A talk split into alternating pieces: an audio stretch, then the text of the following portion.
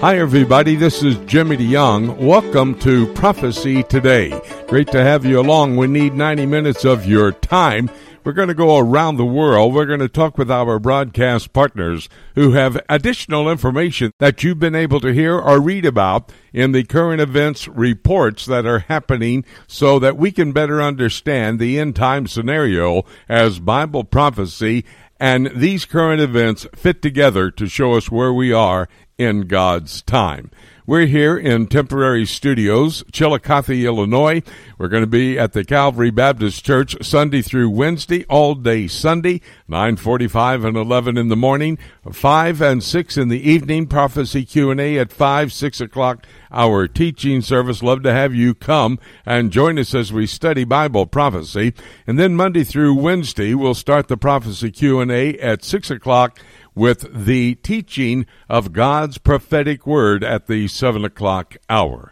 Come join us, the Calvary Baptist Church, Chillicothe, Illinois. I sure do love that name. I'm so glad you could join us today. Winky Madad is standing by in our second half hour. He's going to give us a preview of the upcoming elections in Israel this next Tuesday. And then we have Dr. Don DeYoung. He's a scientist, you know, loves Jesus Christ as his Lord and Savior as well. And we're going to be discussing the dinosaur killing asteroid that supposedly hit this Earth 66 million years ago. I say that, of course, tongue in cheek. Stay around for that special conversation with Don DeYoung. Now we look at geopolitical activities happening around the world. The man we do that with is a world traveler, a journalist, an author, and he's in fact writing a book right now. We're talking about Ken Timmerman. And Ken, how's the book coming? I just want to keep checking, make sure you're on track. Uh, well, the book's coming very well. Thanks for asking, Jimmy. And I understand that uh, you had a landmark 60th wedding anniversary this week with your beloved wife. I, I just want to take this opportunity to give you my heartfelt congratulations. And I won't say 60 more, but uh, that's great. What, what a wonderful thing to celebrate. Well, thank you so very much. And we had a wonderful day traveling out here to Illinois. And I say that tongue in cheek as well. We're going to celebrate with the whole family. They're coming out at Christmas time to Chattanooga. So we'll celebrate the 60th anniversary one day, Christmas the next day. But thank you so much, Ken, for remembering yourself and telling me congratulations. That should have been directed, of course, towards my precious wife, Judy. She's the one that's kept the thing together, living with this crusty old man that she's had to live to these many years. Well, now let's get down to the task at hand. Prime Minister Netanyahu is warning Iran. He said, Hey, Iran, we know what you're doing. You better stop it. Boy, he's not afraid of Iran. He's telling them right now that they better be prepared if they're going to continue this way. Well, a lot of developments this past week between Israel and Iran, and this particular warning from the Prime Minister in election season is quite extraordinary because he revealed in a press conference earlier in the week photographs, apparently satellite photographs of yet another previously secret Iranian nuclear weapons site. This one was located not too far from Natanz, near Isfahan, where Iran uh, enriches uranium in a site that was uh, previously secret, discovered in 2002.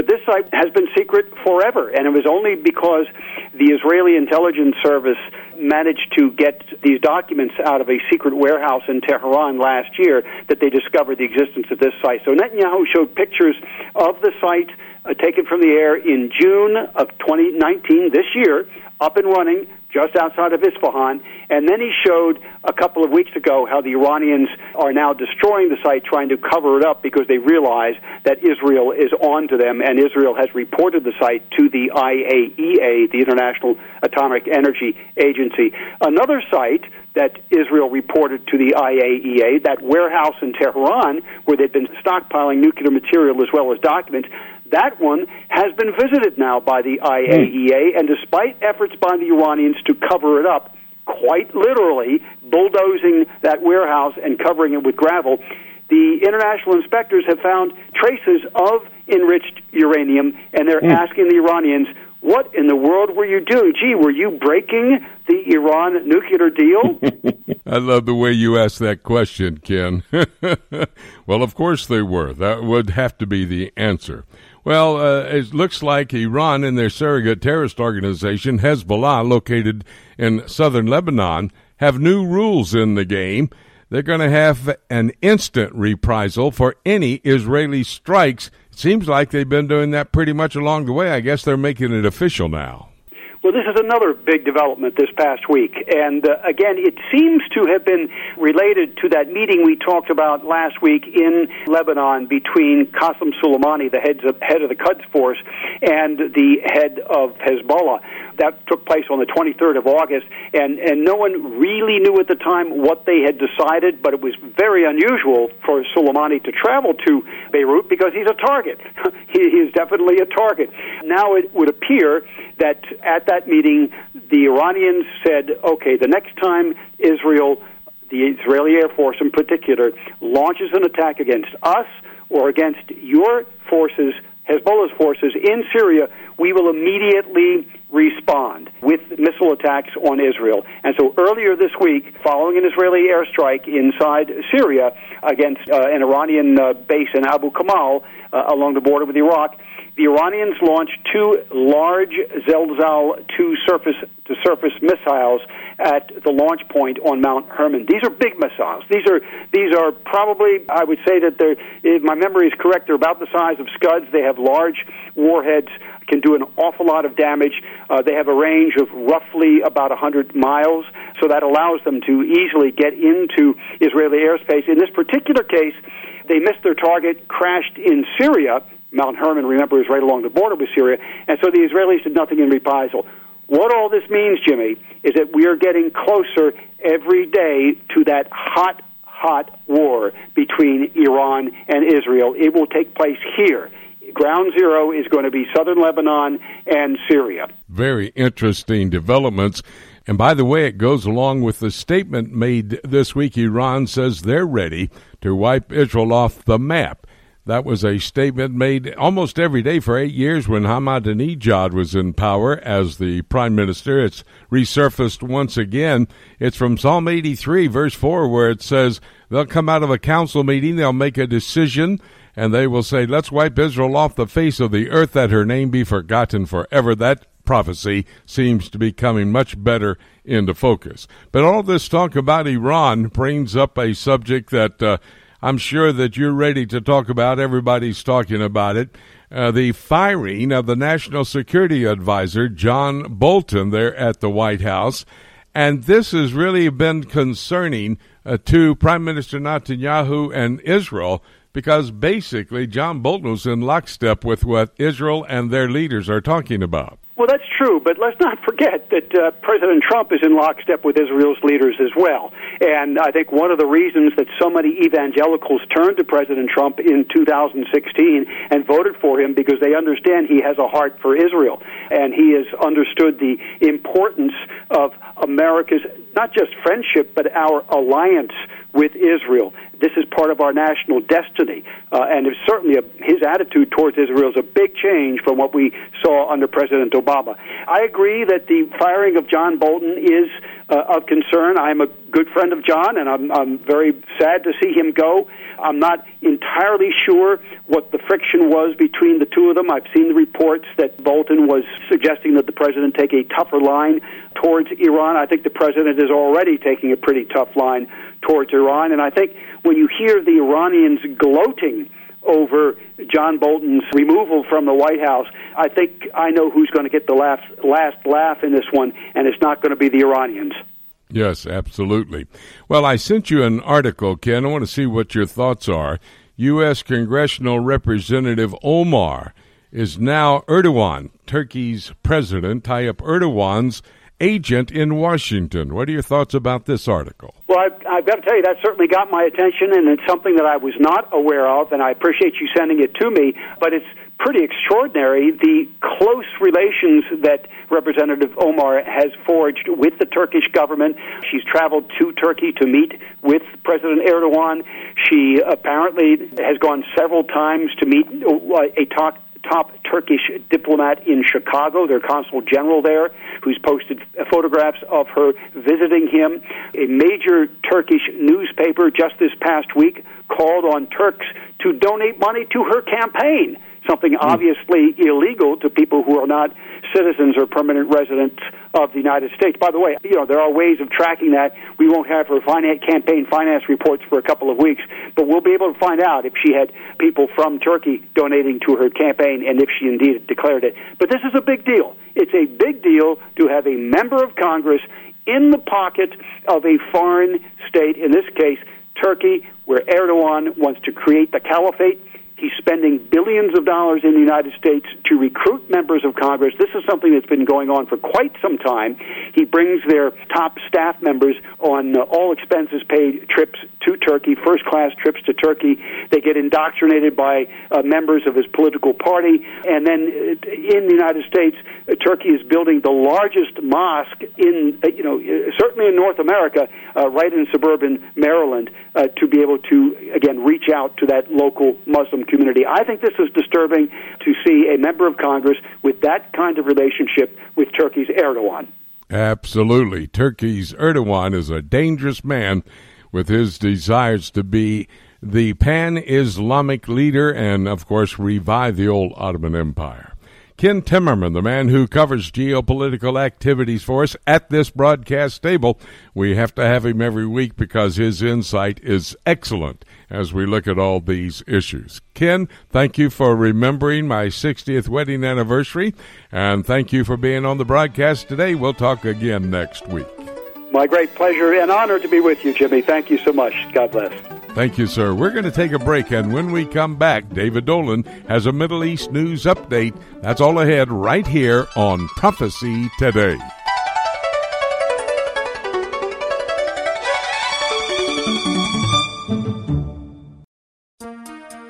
The book of Revelation is God's final word to man and the timeline of the last days revealed to the Christians. This symbolism filled example of apocalyptic literature can be difficult to understand, especially when simply reading it from beginning to end. Dr. Jimmy DeYoung's latest book, Revelation, A Chronology, takes a walk through the prophetic book of Revelation in the order that the events will take place, chronologically, sharing insights into its true meaning and doing so in an easy to understand and practical way. If you have difficulty understanding the book of Revelation, get your copy of Revelation, A Chronology, and let Dr. Jimmy DeYoung aid you in your understanding of this profound end times prophecy book that God has preserved in His scriptures for for Christians in the last days. To order your copy of Jimmy DeYoung's Revelation, a chronology, call us toll free at 877 674 3298 or visit our website at prophecytoday.com.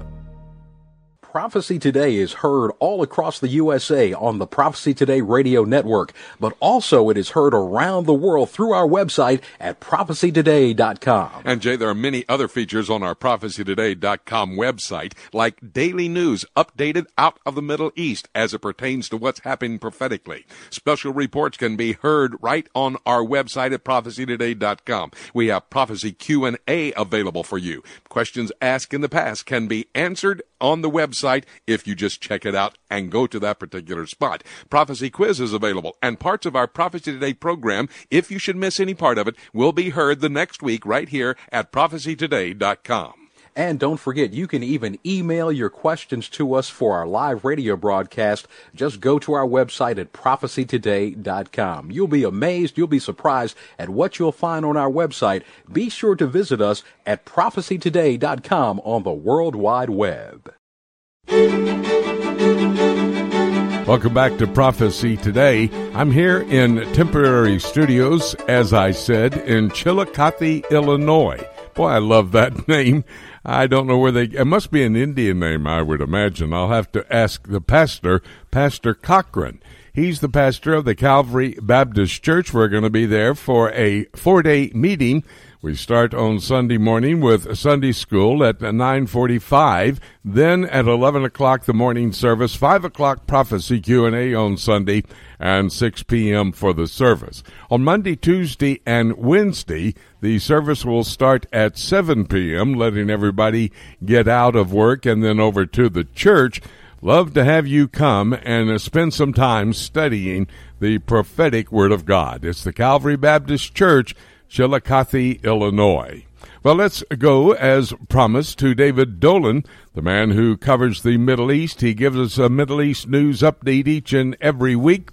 This is going to be no exception. David, what about the Prime Minister making a visit to Vladimir Putin there in Russia and just a couple of days before the upcoming Israeli elections? Sounds like a very smart political move. Well, it definitely was, Jimmy. As I mentioned last week, uh, He's trying to woo some of the Russian speaking voters in Israel away from Avigdor Lieberman's Israel Beitenu party. Israel is our homeland party. The polls show that uh, Lieberman will pick up maybe eight seats and will be the deal maker in the next coalition. Uh, Lieberman calling for a national unity government for the two big parties, blue and white, and the Likud to join together, especially with conflict seemingly imminent in the Gaza Strip and also in the north. But of course, the main topic that Putin and uh, Netanyahu discussed, and previous to that, the prime minister met with the Russian foreign minister and defense minister, and that was Syria and uh, the, the Iranian forces in Syria. Reports say that finally Putin pledged and is in fact doing it now to remove all Iranian forces from within about 55 miles uh, of the Israeli border. As we've discussed many times, they've set up bases right along the Golan border, uh, not very far away to the west and to the north as well. And the Israelis have been, of course, attacking some of those positions. Uh, the report was that Putin has agreed that he will keep that commitment made 14 months ago in July of 2018 to President Trump in Helsinki, where he said that would occur, and it didn't occur. Now, apparently, it is. But yes, indeed, Netanyahu has real issues to discuss with Russia, and uh, Syria was the focus, but it doesn't hurt him electorally to be seen cozy with uh, Putin, who is a rather popular figure among most of Israel's Russian speaking Jews. David, talk to me about the firing of John Bolton, the national security advisor to the president.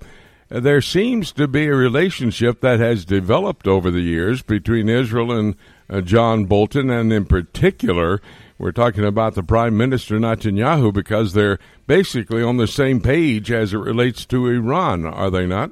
Very, very similar views, Jimmy. Bolton has uh, made clear that he sees military action against Iran as the only thing that's going to really change the game in the region, the only thing that's going to restrain Iran from arming all of these proxy forces, Islamic Jihad in Gaza would set off more rockets aimed at Israel this week, and the forces in Lebanon, of course, Hezbollah and the pro Iranian Iraqi forces all getting money and arms and aid from Iran. And he said that the regime changes, he said this out loud several times, is the only way to go. Netanyahu hasn't said that exactly, but he's made clear that Israel will not, militarily, will not allow Iran to ever possess nuclear weapons, and that Israel will continue to strike at these Iranian bases in Syria, in Lebanon, and other areas. So they share very, very similar views. And while, of course, the prime minister didn't want to insult President Trump or his administration,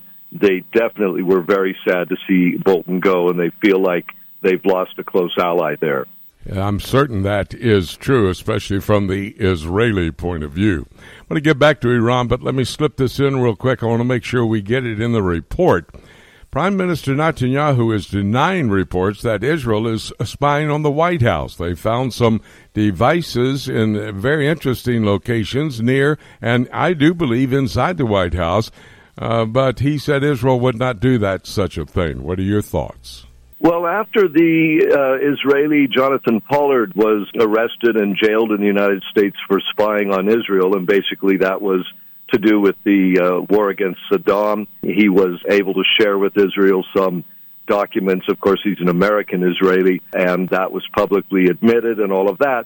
At that time, the Israeli leadership promised that no longer would there be any such action against the United States. And Netanyahu reiterated this week that they have kept that promise. He said, America is our closest, most important ally we promised them that we would not do any spying activity in the country, and we're keeping that promise. Now, Jimmy, the reality is the Americans keep their eyes open when they're in Israel on what Israel's doing, and the Israelis certainly do the same in Washington. But to put bugging devices to be listening to phone conversations and that is pretty audacious, and I really doubt that Israel would do that because whatever information they would learn would not be worth the cost of this being exposed. So I don't think it was Israel. I think Netanyahu's denials are probably uh, accurate and truthful. Yeah, I hope so. I don't want that relationship to break down between President Trump and Prime Minister Netanyahu, and especially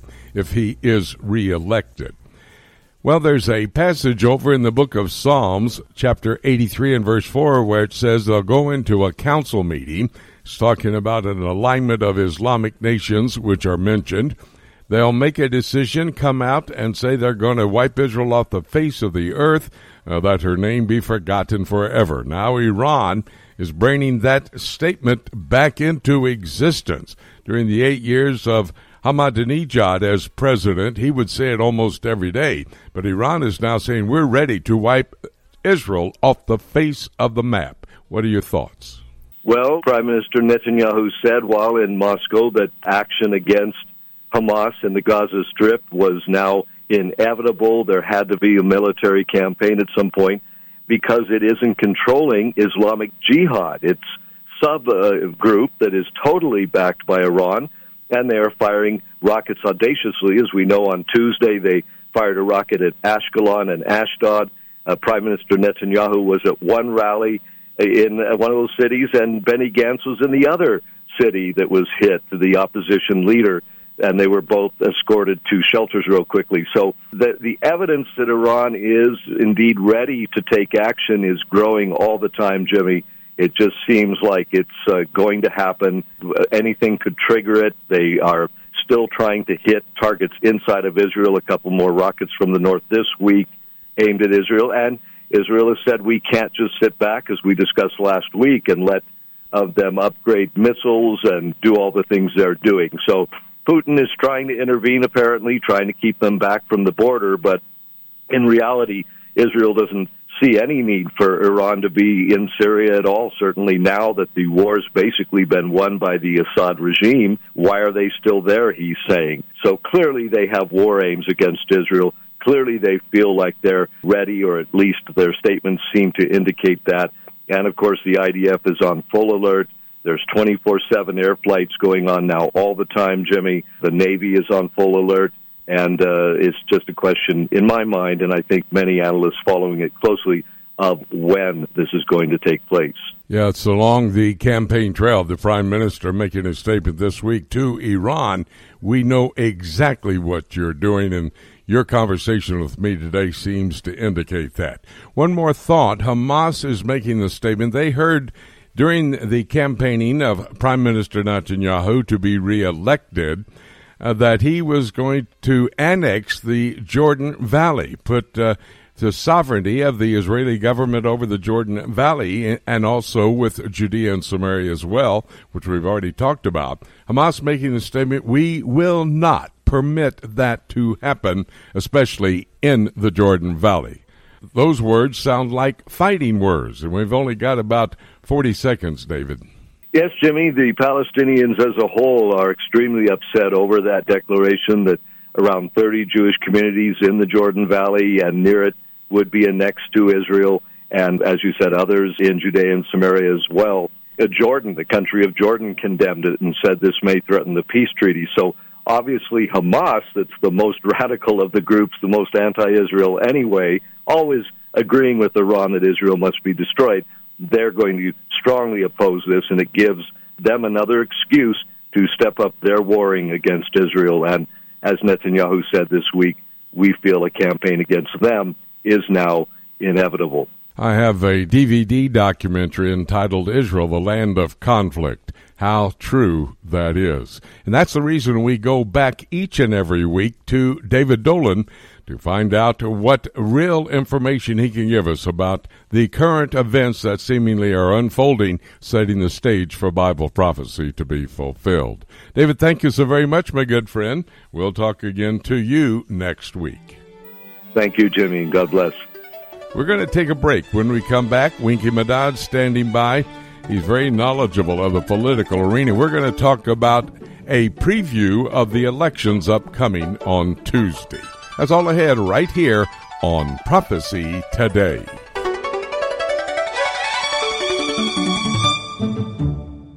How do you like your news? You know, Jimmy, folks are listening to the news every single day, but sometimes they're getting that liberal bent, and we want them to have a different look at the news. Jay, that's correct. I have listened to ABC, CBS, and NBC when I returned from Jerusalem back to the United States, having just witnessed a news event in the Middle East, and hear the commentators over here speaking something almost different. That's why I write the Until newsletter, and it takes the leading news stories of the month.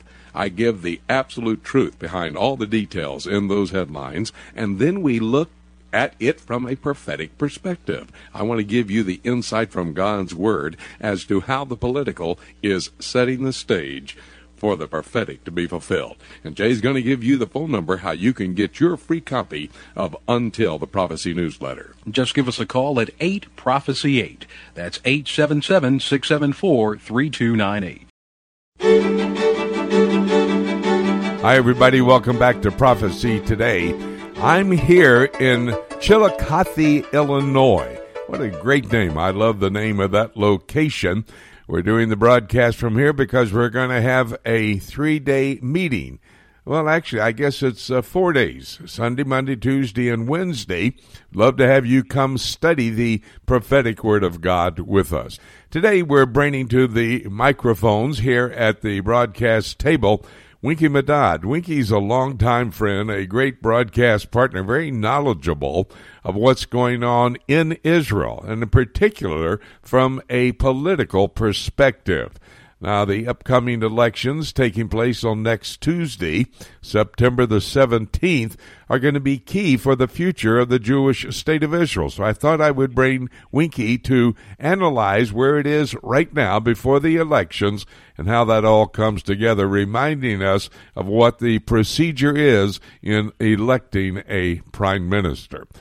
That election's next Tuesday. What's the lay of the land right now? How does it look for uh, both the Liberal Party and the right wing party, and how the elections will come out on next Tuesday?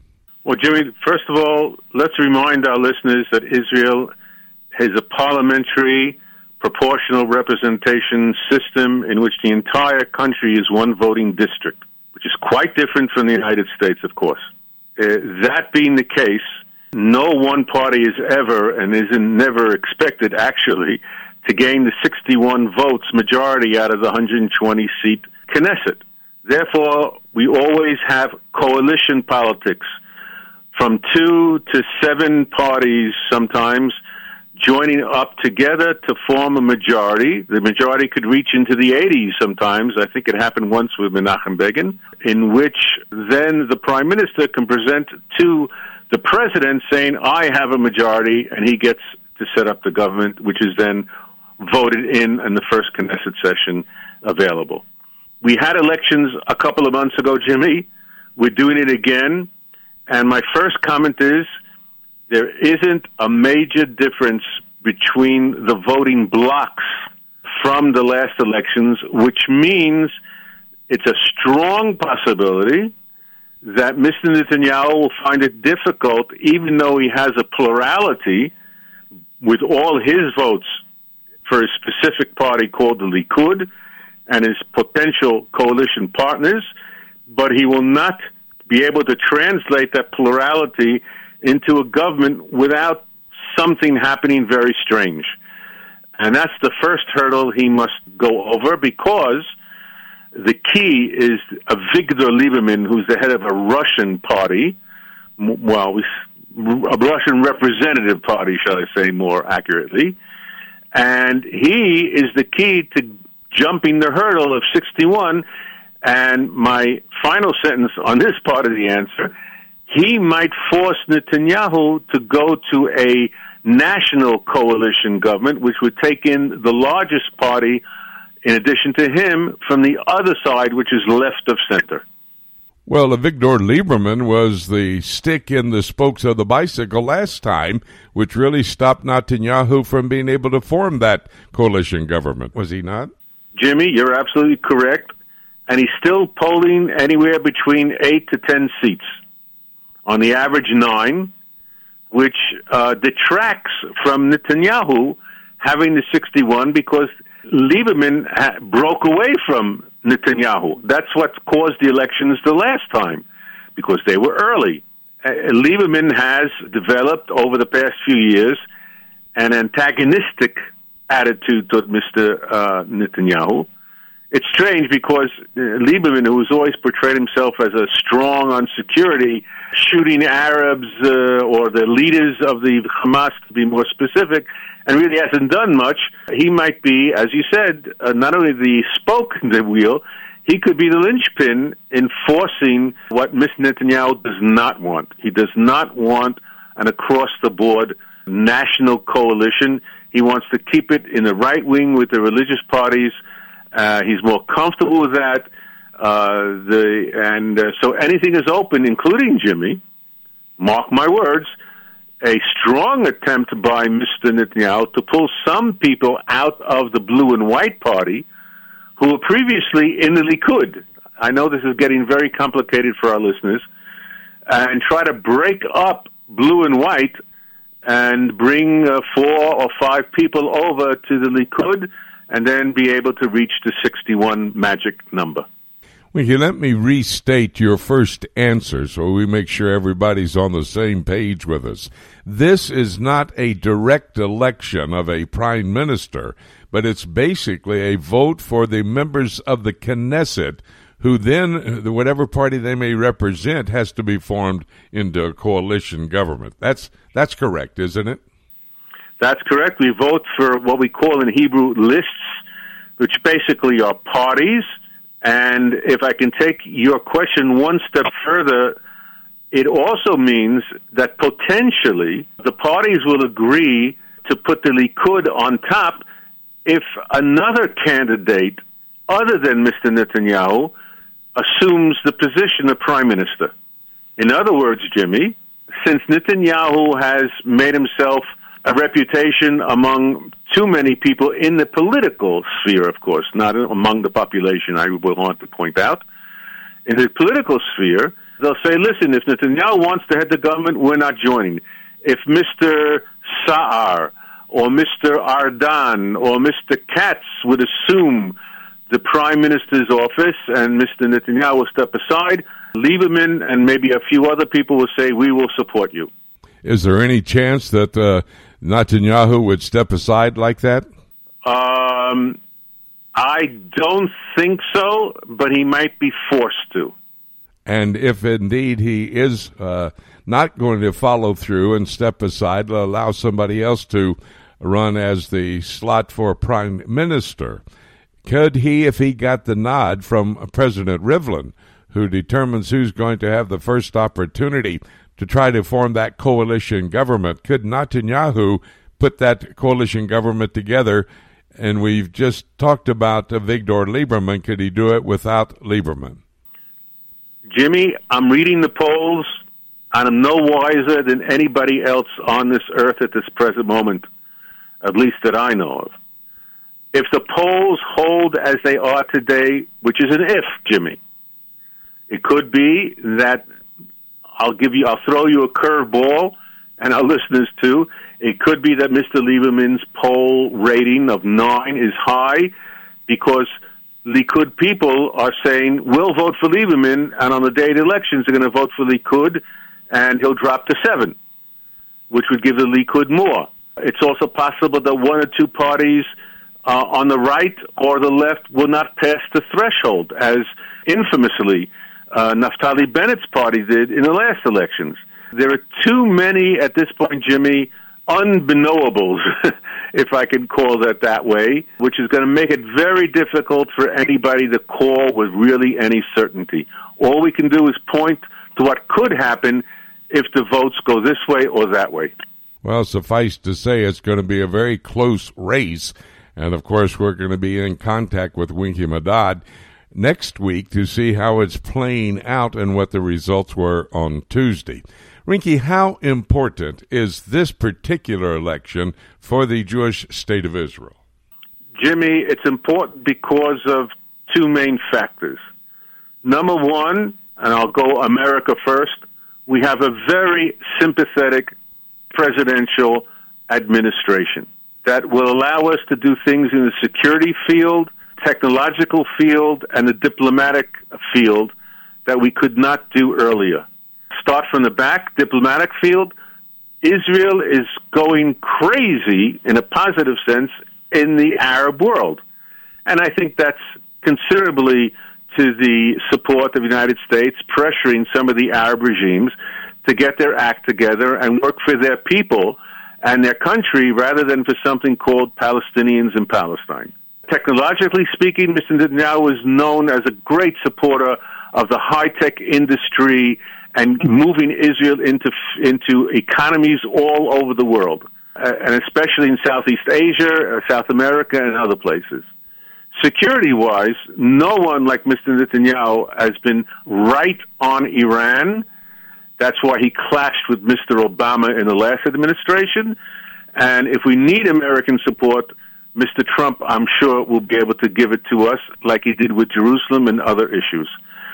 Anybody else does not have the stature, does not have the experience, and that has the charm.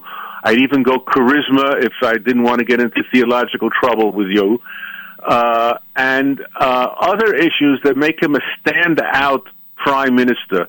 We would have to go back several degrees or several steps down in order to catch up with Mr. Netanyahu. Something I would say uh, we we cannot afford to do at this time. So, indeed, this next election very key to the future for the Jewish state of Israel. Just one quick thought what about uh, the statements by the Prime Minister of sovereignty for Judea and Samaria and for the Jordan Valley? Is that going to assist him in maybe getting over the top? Not that much, Jimmy. It was treated with a bit of skepticism because they said, why didn't he do it earlier? He could have said, but he didn't want to, that he's working on it, Mr. Trump, and it's taking a long time because for over 50 years, no government has taken such a move, and because it would mean abruptly ripping up the Oslo Accords. And I don't think he's had enough of uh, preparation of uh, several supporting governments that possibly could do it. And that's why he came so late in the uh, campaign. I think I've always told you in our program, he's moving in that direction. It's just according to his estimation, it's going to take a very long time to move the very heavy wheel back in the other direction. One thing for sure, God has a plan for the Jewish state of Israel, and we can see down through history, biblical history, how God has used human government to accomplish his will. Do you believe that will be the case this time as well. Would you agree with that, Winky? I agree with that, and I think that's the way Mr. Netanyahu and many other of the right of center politicians are are going and speaking and expressing themselves both as you say, in the political sense and the biblical prophetic sense. Uh, sometimes, though, time has to play itself out. We're not the uh, a divine being in any sense, Jimmy. Uh, we can only do what we can do as men, and hopefully, we can have some support from on high. That's Winky Medad. He's one of our favorite broadcast partners, giving us his analysis of what the situation for the election next Tuesday, September the 17th will be and how it will play out. Winky, thank you so very much. Great insight, buddy. We'll talk again real soon. Jimmy, thank you for having me on the program, and goodbye to you and our listeners. Very interesting conversation with Winky Medad, a preview of the upcoming elections September the 17th on Tuesday in the state of Israel, and a key election because all human government activities do set the stage for Bible prophecy to be fulfilled. Well, let's go to another key region of our world where we can look at the political activities and realize how those activities are setting the prophetic scenario that will ultimately take place. I'm talking about the European Union, John Rood, our go to man, when we want to know what's happening in this very key region of the world. And let me start with this. You know, we've talked so much about Brexit, John.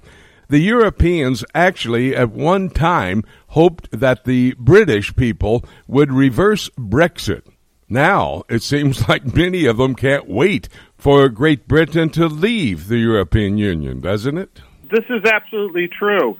The Europeans as a whole, this has dragged on and on, and so it's known as Brexit fatigue. People in the United Kingdom comment to me they're about ready to scream at the television. This is just going on.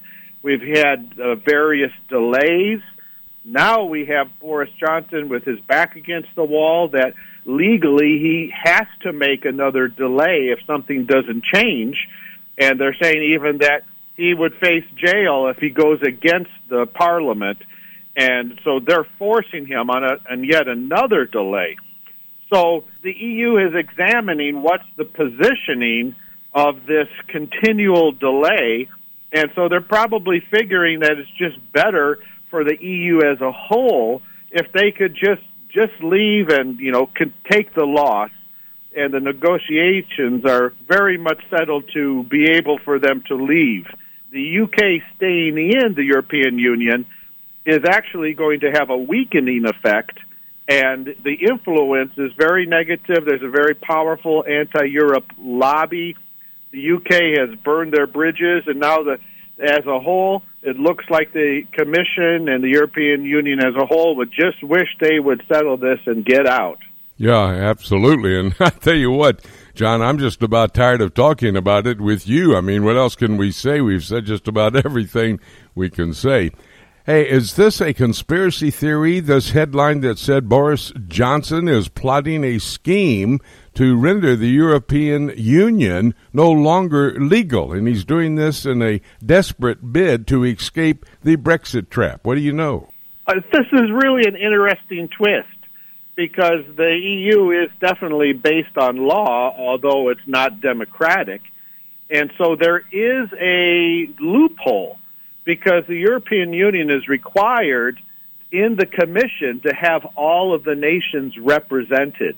And with the UK not represented, the portfolios have just been given out to the new commission, and the United Kingdom is not assigned a portfolio in the commission. It has to be one of each of the 28 countries.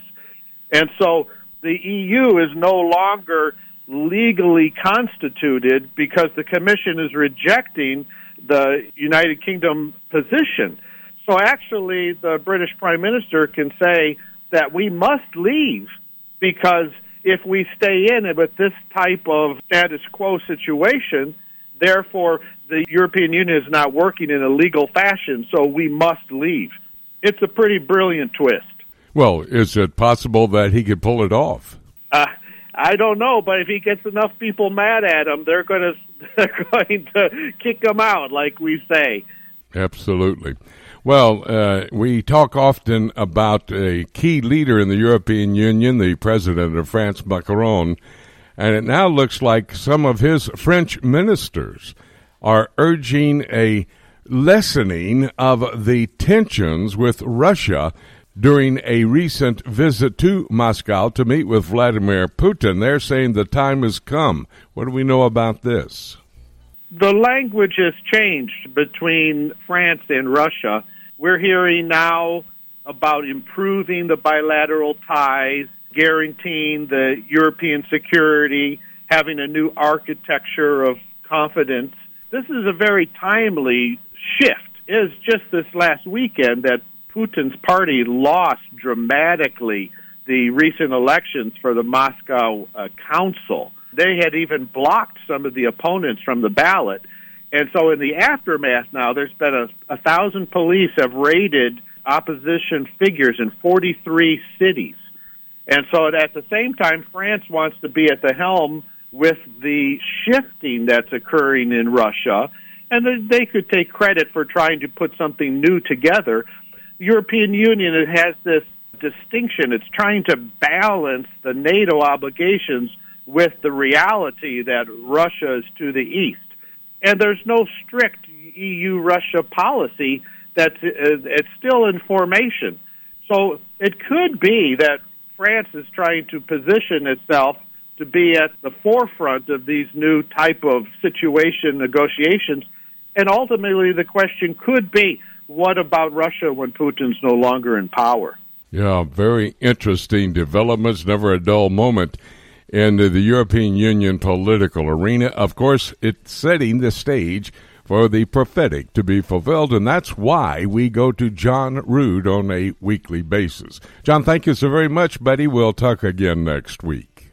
Thank you. Great report from John Rood focusing on the European Union. This is a key region of the world. We discuss the political there because it is setting the stage for the prophetic to be fulfilled. European Union, at least the infrastructure for the soon to come into existence of the old Roman Empire. We'll stay continually in contact with John to see how this is developing.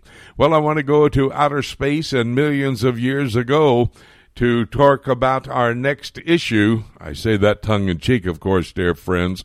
66 million years ago, there was supposedly a dinosaur killing asteroid that hit the Earth. Brings up many questions, and of course, when I have questions like this, I go to Don DeYoung. Dr. DeYoung is head of the science department at Grace College in Winona Lake, Indiana. Don, with the first question, how do they know it was 66 million years ago? How accurate can they judge that? Well, thank you, Jimmy. Good question. That number, 65, 66 million years, is coming from the uniform view of the slow formation of the Earth's layers. And because of how deep down this crater is, that number is assigned to it. Now, that does involve technical areas like radioisotope dating, but there are certainly other interpretations of that. The 65 million years is by no means a fact.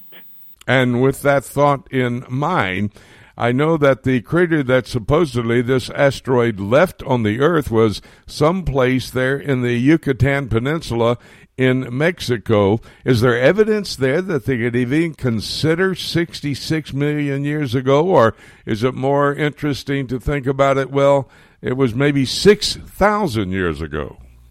Well, this story goes back to the 1970s when researchers detected this circular formation. It's actually deep underground, partly under uh, the Gulf of Mexico, partly under Mexico itself it was in a secondary way that it was found, the markings of it down, down deep. The interesting thing, Jimmy, uh, this mile thickness above it is all limestone, which we believe was deposited during the Genesis flood. So the crater itself, is, if it really is a crater, there's some question there, but it would have formed at the start of the flood or even previous to it because it's beneath all the flood layers. So the mile layers are not a monument to time, but to the rapid formation of all the mud and debris that settled down in the latter stages of the flood. And that, of course, would be about 4,500 years ago. So it brings it into that young Earth time period of about 6,000 years from creation up until today. This has been the story that I've heard for so many years, Don, that it was an asteroid that came out of the heavens, hit the Earth, and destroyed all the dinosaurs. Now, as I understand it, dinosaurs, which is a great creative act by the Lord, the book of Job talks about it so vividly uh, that uh, they were created on the sixth day of creation. And can we say that the, all the dinosaurs were killed? Do they have evidence of that? Well, no, that's very um, debatable. Dinosaurs were part of day number six of the creation week. They lived in early history. Adam could well have named the types of dinosaurs varieties went on board the ark, maybe juvenile, maybe small ones, and came off the ark. What happened to the dinosaurs is another question. Instead of some sort of asteroid or comet collision, we believe that uh, the Earth got colder in the post-flood years. There was an ice age, and uh, maybe that led to the gradual extinction of the dinosaurs. One more thing about that crater that's interesting, Jimmy. Uh, what they're finding at the bottom of it, even though it's underground, are bits of soil and bits of vegetation. So right away they talk about tsunamis, flooding that took place when the crater formed. We would give the alternative that the debris that they find in that crater was initial material from the, the flood. There was water, all right, but worldwide, the crater itself is a testimony to the to the Genesis flood. Wow, what the scientists are trying to tell us proves evolution actually is proving creation. Now, you said the sixth day, you agreed with what I said about the creation of the dinosaur. And uh, we would have to say, uh, am I pretty much on target about 6,000 years ago, that sixth 24 hour day of creation? Exactly. We don't have the exact date for creation or some of the other Old Testament events, but a 6,000 year figure is um, fully credible, and that gives enough time for really all of Earth and world history, and it certainly fits the Genesis genealogies as well.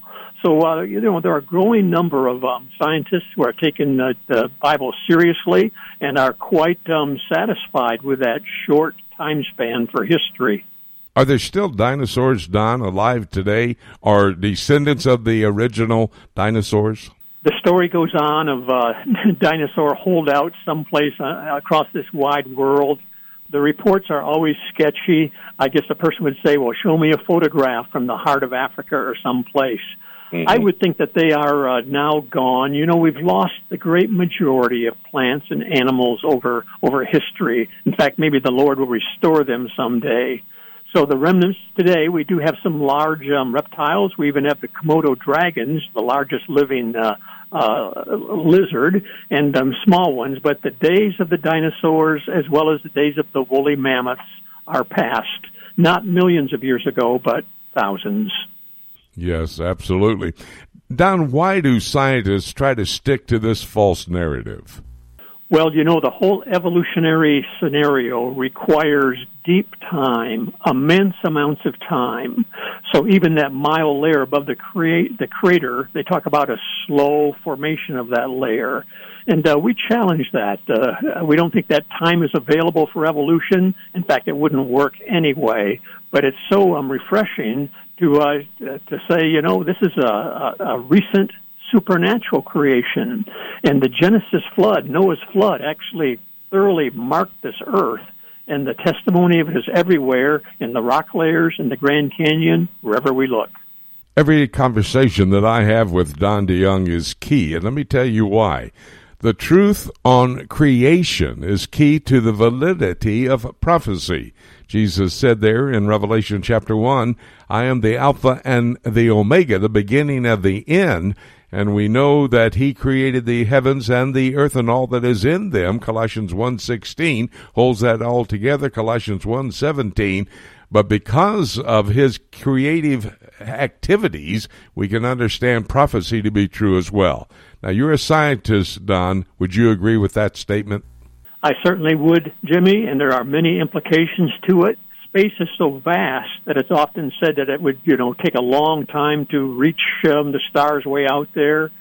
When this uh, whole world system ends up, it says that um, you know the universe will disappear with a roar. God can do things quickly. That's Dr. Don DeYoung. That's a favorite friend of mine. He's got a great brain, and I love to pick his brain when we have issues like the one we've had today. Don, thank you so very much, my good friend. Appreciate it. We'll talk again real soon. Thank you, Jimmy. Till next time. We're going to take a break, and when we come back, one more broadcast partner, David James. We're going to discuss Jonathan Cahn's brand new book, The Oracle. That's all ahead right here on Prophecy Today.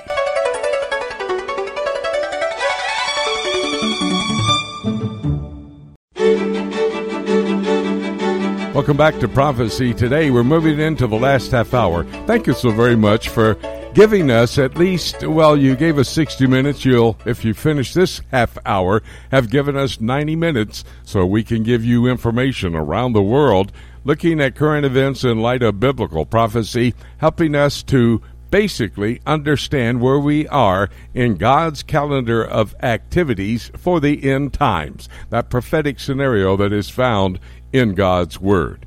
We're here in temporary studios in Chillicothe, Illinois. We'll be at the Calvary Baptist Church all day tomorrow, Sunday.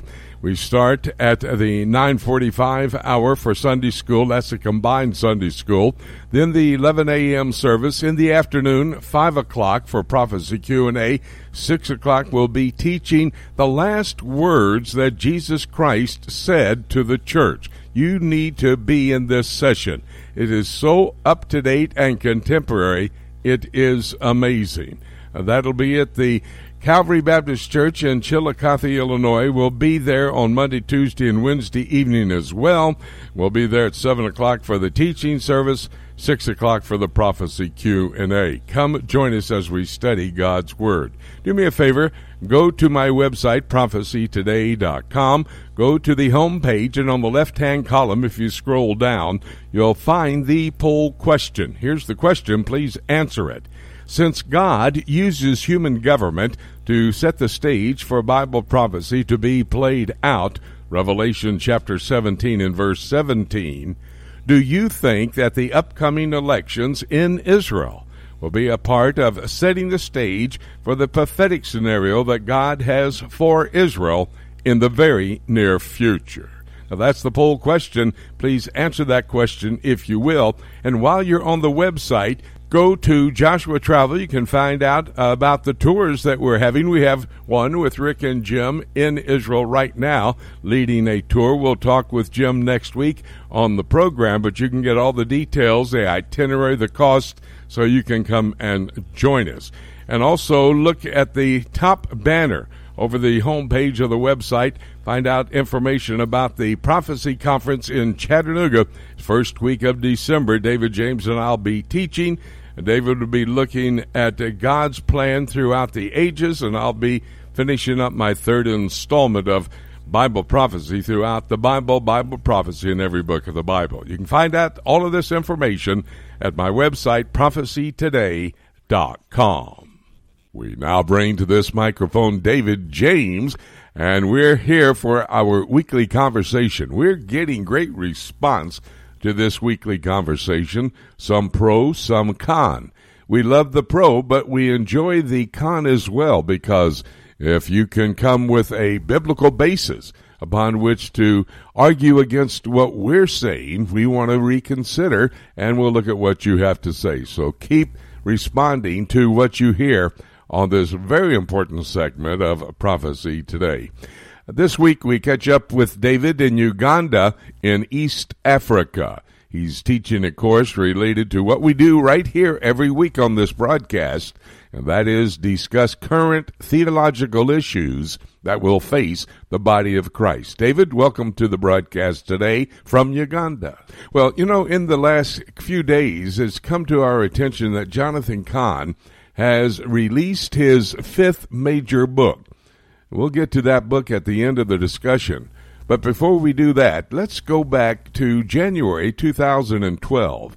When David, I think that uh, we, you and I, may have been the first ones to publicly express our concern about his first book, The Harbinger, which, by the way, went on to become the number one Christian book of that particular year. Well, that's right. The Harbinger made its debut on January 2nd of 2012 when Pat Robertson first interviewed Jonathan Cahn on the 700 Club, and Robertson was just gushing over the book, and that was on a Tuesday, as I recall.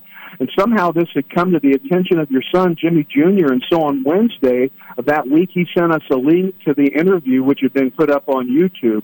And after you and I had watched the interview, we both immediately had concerns. And so on Thursday, uh, we talked on the phone about discussing the issue on that weekend's broadcast. And so to prepare for that, I immediately went to Amazon.com and bought the Kindle version of the book. And by the next morning, believe it or not, I had finished reading it, and I was concerned with the book, not only because of its serious flaws, but because I was fairly certain that it would strike a chord with many American Christians, which we now know it did, because as you said, it became the number one Christian book of 2012, selling over a million copies in just 12 months. The bottom line is this The Harbinger is a novel that Jonathan Cahn has said is 90% factual, and the premise is that a single verse in Isaiah, which was directed at the northern kingdom of Israel in the 8th century BC, has been replaying on American soil beginning with the terrorist attacks of 9 11 2001 of course, a horrible tragedy that we just remembered again as a country on Wednesday of this week. And this and other related passages, according to him, have been determining the geopolitical and economic situation in the United States and the world ever since. Well, David, I know that you did hundreds of hours of research into the alleged biblical and historical facts that Jonathan Cahn claimed were behind the Harbinger. You found that most of our initial concerns were not only well founded, but there were many more serious errors in the book. What were some of the major ones that you discovered as you dug deeper? Well, you're right. I poured a huge amount of time and effort into working all through all the assertions in the book, and someone might wonder why I spend so much time on a novel, a fictional work. But it was because of uh, Jonathan Cahn's assertion that it was 90% based in fact. And so let's start with the premise that Isaiah 9:10 has been replaying on American soil since 9/11. Isaiah 9:10 says the bricks have fallen down, but we will rebuild with hewn stones. The sycamores are cut down, but we will replace them with cedars. And this is God talking about the defiance of the northern kingdom in the face of God's imminent judgment through both the Assyrians and the Philistines. And there's nothing in the text that even hints that it could apply to any other situation or any other nation, even as a pattern. And the fact is, America is just not found in Scripture specifically as a nation. But Jonathan Cahn tries to make it sound as if America is some sort of second Israel when he cites the thinking of the earliest founders of America who believed that that was what they were establishing, a second Israel. And this is the subtext that undergirds his other books. I call it parallel theology uh, as opposed to replacement theology. And amazingly, he completely ignores what is the, perhaps the single most important messianic kingdom passage in the Old Testament in the preceding verses. And those verses say, For unto us a child is born, unto us a son is given, the government will be upon his shoulder, his name will be called Wonderful Counselor, Mighty God, Everlasting Father, Prince of Peace. Of the increase of his government and peace there will be no end. And furthermore, Cahn's books are filled with many examples of mishandling scripture, misrepresenting historical facts, manipulating data, and cherry picking facts for support while leaving out information that undermines his theory. So this is a serious issue. I know in the months that followed, David, the release of uh, The Harbinger, many other voices joined ours in strongly criticizing the book. But as far as I know, you wrote the only book length rebuttal, and others were actually citing your work in their own articles. I think it's an interesting story about how your book came out just six months after The Harbinger was published. Well, after our first interview, I continued to watch how the Harbinger sales were trending and as well as how reviews on Amazon.com were piling up and how it was climbing to the top of the New York Times bestseller list. Now, I was going to write about a three page review of the book, but as I started digging, it quickly became six pages and 10 pages and 20 pages. And while at the same time, the buzz around the book kept growing because of word of mouth and all the radio and television interviews that made Jonathan Cahn the most interviewed man in America in 2012 by some accounts. And, and in the meantime, my review kept getting longer and longer the more I researched. And by March, I was saying that this is going to be the theological issue of 2012. So now my article is up to 50 pages, then 80 pages, and I decided that it needed to become a book. And I'd never written a book before. And about that time, I published about a 16 page version on the ABI website and mentioned my plan to self publish the book. Well, the director of the Berean Call, Tom McMahon, came across the article, gave me a call, and offered to carry my book in their online bookstore once it was done. And then he called me about 10 days later, actually offering to publish the book for me. And then over the next 10 weeks, I was researching and writing nonstop, and I was able to take the book from 80 to 220 pages with three theological readers, three editors, and eight solid endorsements. And by God's grace, we had our first copy in hand in June. It was just an incredible thing that happened, and it actually really ignited a firestorm in the evangelical community.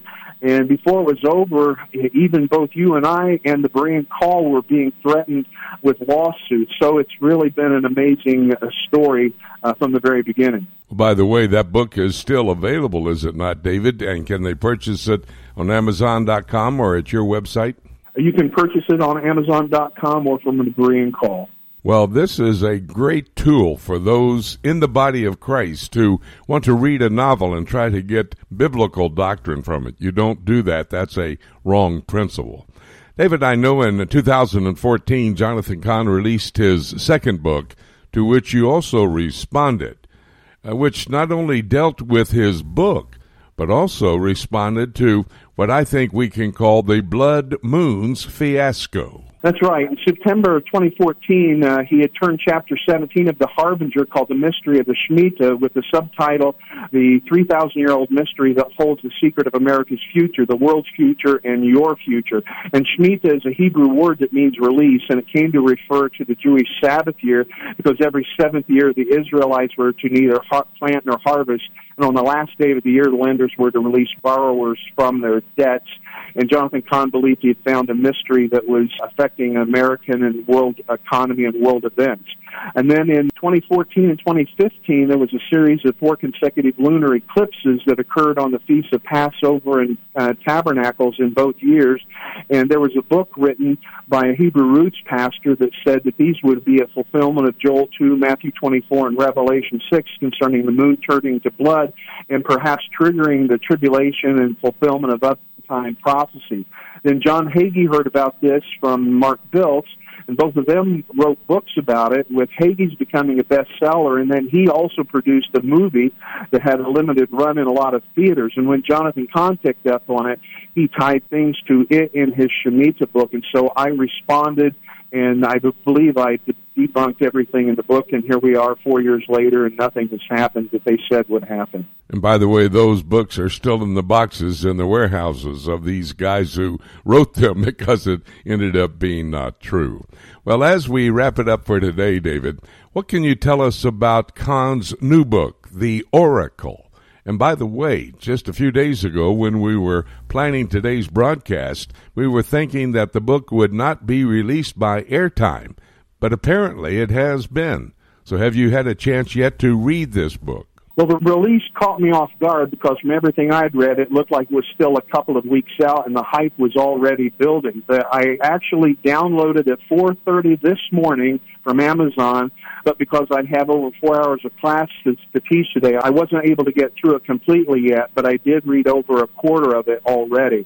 In Charisma Magazine, Jonathan Cahn wrote an article, and the second paragraph reads as follows Is it possible that the events unfolding in the world right now are following the exact parameters of a 3,000 year old mystery? Is it possible that this mystery has determined the past, the present, and will determine the future? Could this mystery have even ordained the outcome of American elections and the secret of a modern American president, meaning President Trump?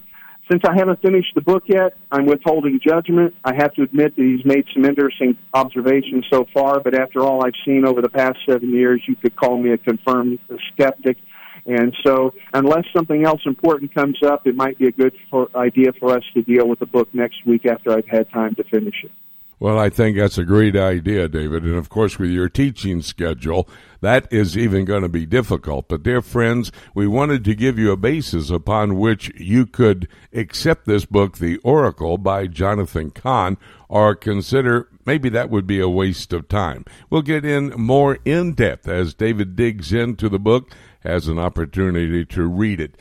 David will be praying for you as you do all of the research on the topics we discuss and of course, your teaching load pretty heavy at this time. So we'll be praying you'll have enough strength to do that. And we'll talk again to you next week from Uganda. Thanks, Jimmy. Appreciate it very much. We're going to have to take a break, and when we come back, I'm going to remind you of what our broadcast partners had to say, and then I'll open the Bible. We'll take a look at the book. It's all ahead right here on Prophecy Today.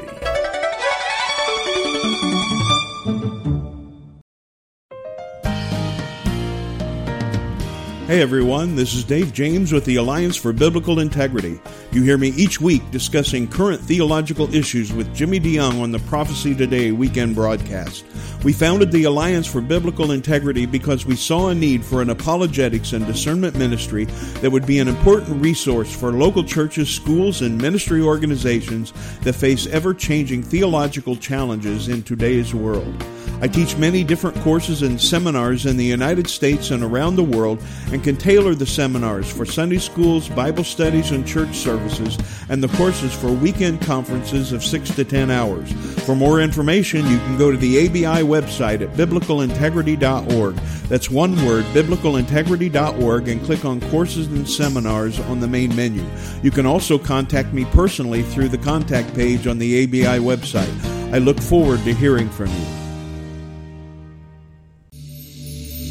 Have you always wanted to visit the land of Israel? Imagine what it would be like to walk in the footsteps of Jesus. With Joshua Travel, you can visit Israel past, present, and prophetic. The Bible will come alive as you see places like the Shepherd's Field where our Lord was born, Caesarea Philippi, Cana of Galilee, Capernaum, the Garden of Gethsemane, and the Garden Tomb. You'll even experience an exciting boat ride on the Sea of Galilee. You'll visit each site with Bible in hand as we take the time to not just visit the sites, but to help you understand their importance to our biblical heritage and to our prophetic future. We will place special emphasis on the eternal city of Jerusalem, the most important city in the world, and the place from where Jesus will rule and reign one day. Call Joshua Travel today at 423 821 3635 to find out more about this trip of a lifetime, or you can visit us online at joshuatravel.com. It's time right now here on Prophecy Today for us to take a look at the book. On Prophecy Today weekend, we have invited our broadcast partners to come to the broadcast table to discuss current events around the world and then to have a opportunity for me to give you a prophetic perspective on the news today. Our broadcast partners are key players to our understanding of the end of time scenario that is found in God's Word, the Bible. Now, this is the purpose for this program.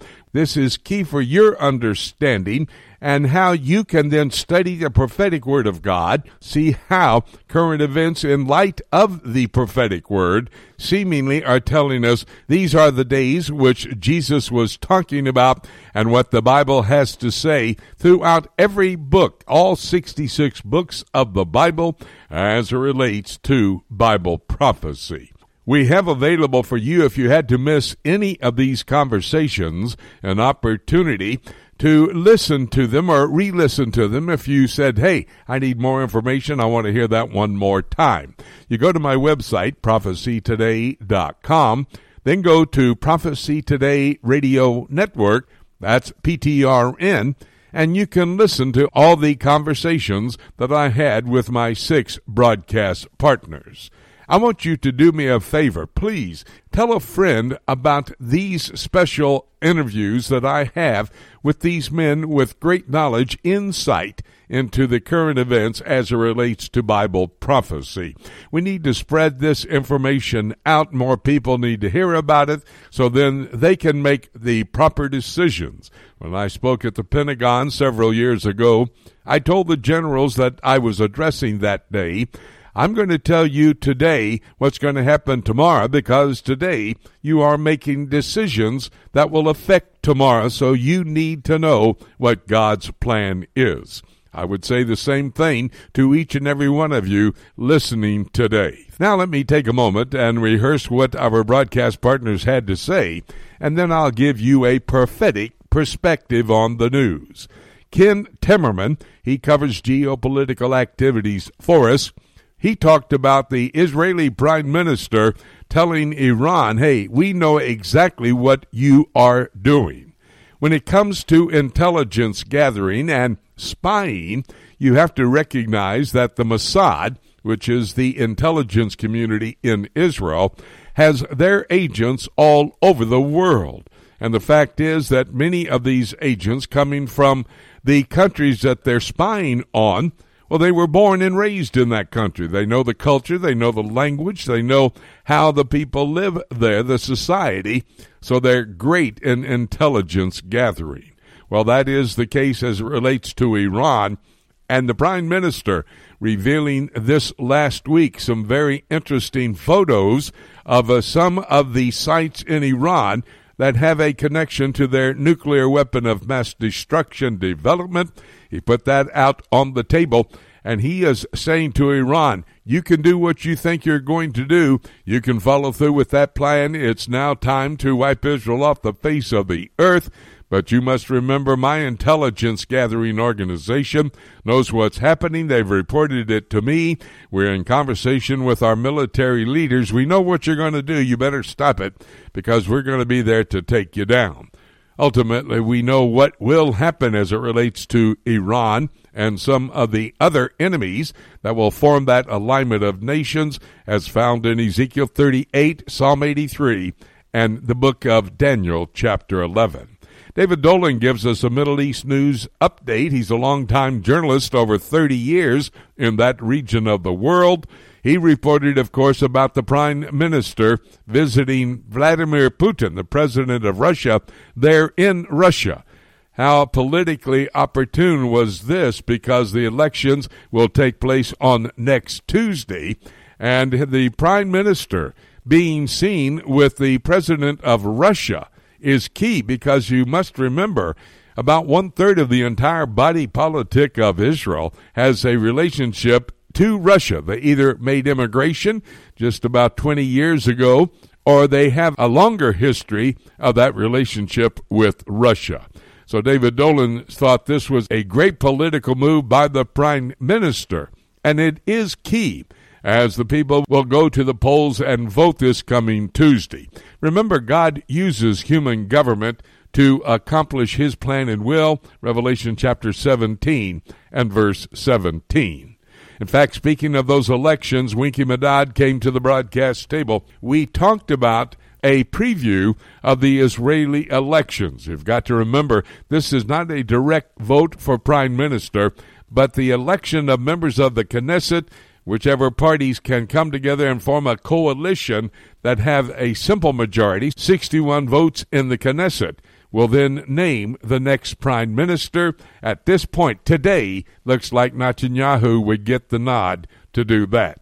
John Rood is on top of the things happening in the European Union.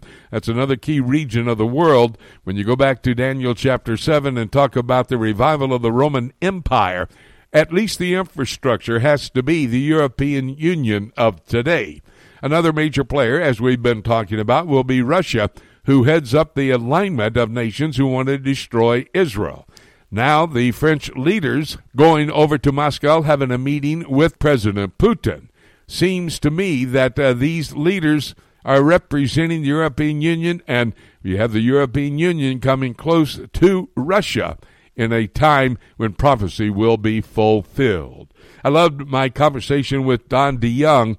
He's a scientist. We were talking about the dinosaur killing asteroid that hit the Earth some 66 million years ago and supposedly destroyed all the dinosaurs. Well, you want to re listen to that. That is an impossibility that all the dinosaurs were destroyed, and we're not even absolutely sure that the Yucatan Peninsula there in Mexico is the actual location of where that asteroid hit the Earth.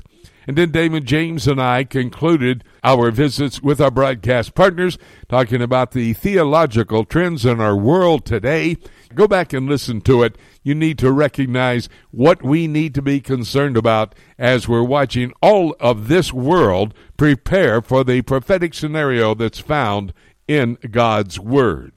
Understanding what I just said would help you to realize that the rapture, the next event on God's calendar of activities, when Jesus Christ calls us up to be with him in the heavenlies forevermore, that that rapture is closer than it's ever been, and in fact, it could happen today. And having said that, nothing left for me to say except let's keep looking up until. Thank you so much for joining us today. This is Jay Johnson inviting you to join us again next week for more of Prophecy Today.